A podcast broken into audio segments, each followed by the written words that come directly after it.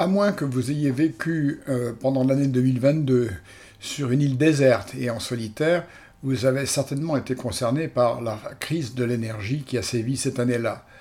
Elle a fait la une des journaux et elle a concerné non seulement la France, mais les pays européens et l'ensemble de, de, la planète.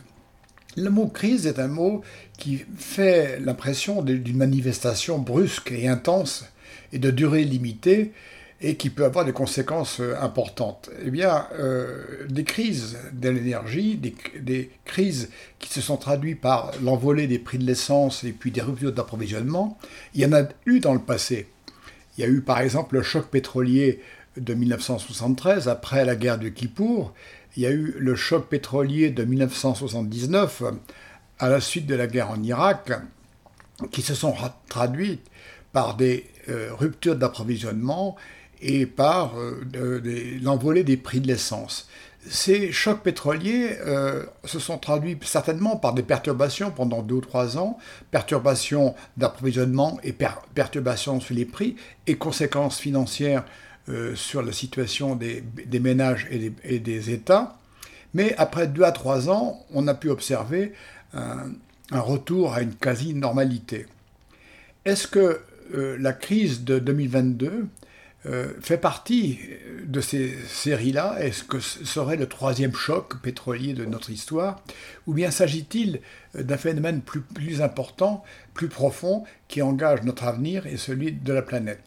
C'est ce dont je vais discuter euh, dans cette série de podcasts, sachant que derrière le mot crise de l'énergie, il y a des enjeux multiples qui sont des enjeux économiques, politiques et sociétaux je vais aborder ce problème-là d'un point de vue scientifique, parce que euh, l'énergie est un concept d'abord scientifique, que les savants ont mis des, siècles à bien préciser, et qui fait l'objet désormais de, concepts théoriques, de lois, de théorèmes qui contraignent énormément l'ensemble des solutions que l'on peut aborder pour traiter ces problèmes. Alors la série de podcasts va euh, se diviser en trois parties. D'abord, la première va avoir une perspective un peu historique, puisque nous sommes euh, les, en 2022 les représentants de l'espèce Homo sapiens qui euh, a émergé il y a quelques centaines de milliers d'années sur Terre et qui a envahi l'ensemble de la planète, puisque bientôt nous serons 8 milliards d'habitants, 8 milliards d'Homo sapiens euh, sur cette planète. L'Homo sapiens, l'histoire de l'Homo sapiens est d'abord une quête de l'énergie, puisqu'il a développé des stratégies pour suppléer euh, la force musculaire qui était la seule initiale au départ, initialement disponible, pour développer des sources d'énergie afin d'améliorer ses conditions de vie et euh, son environnement.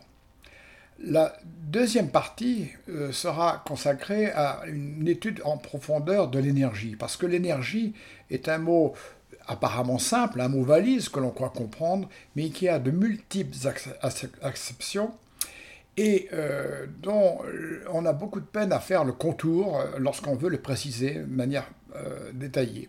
Ce sera l'objet de cette deuxième partie. Qu'est-ce que l'énergie, ses différentes formes? Pourquoi certaines formes d'énergie ont été développées de manière plus, plus importante, notamment dans l'ère industrielle, etc. Enfin, la troisième série de podcasts euh, sera dédiée plutôt à une vision prospective en fonction de ce que nous avons euh, étudié auparavant.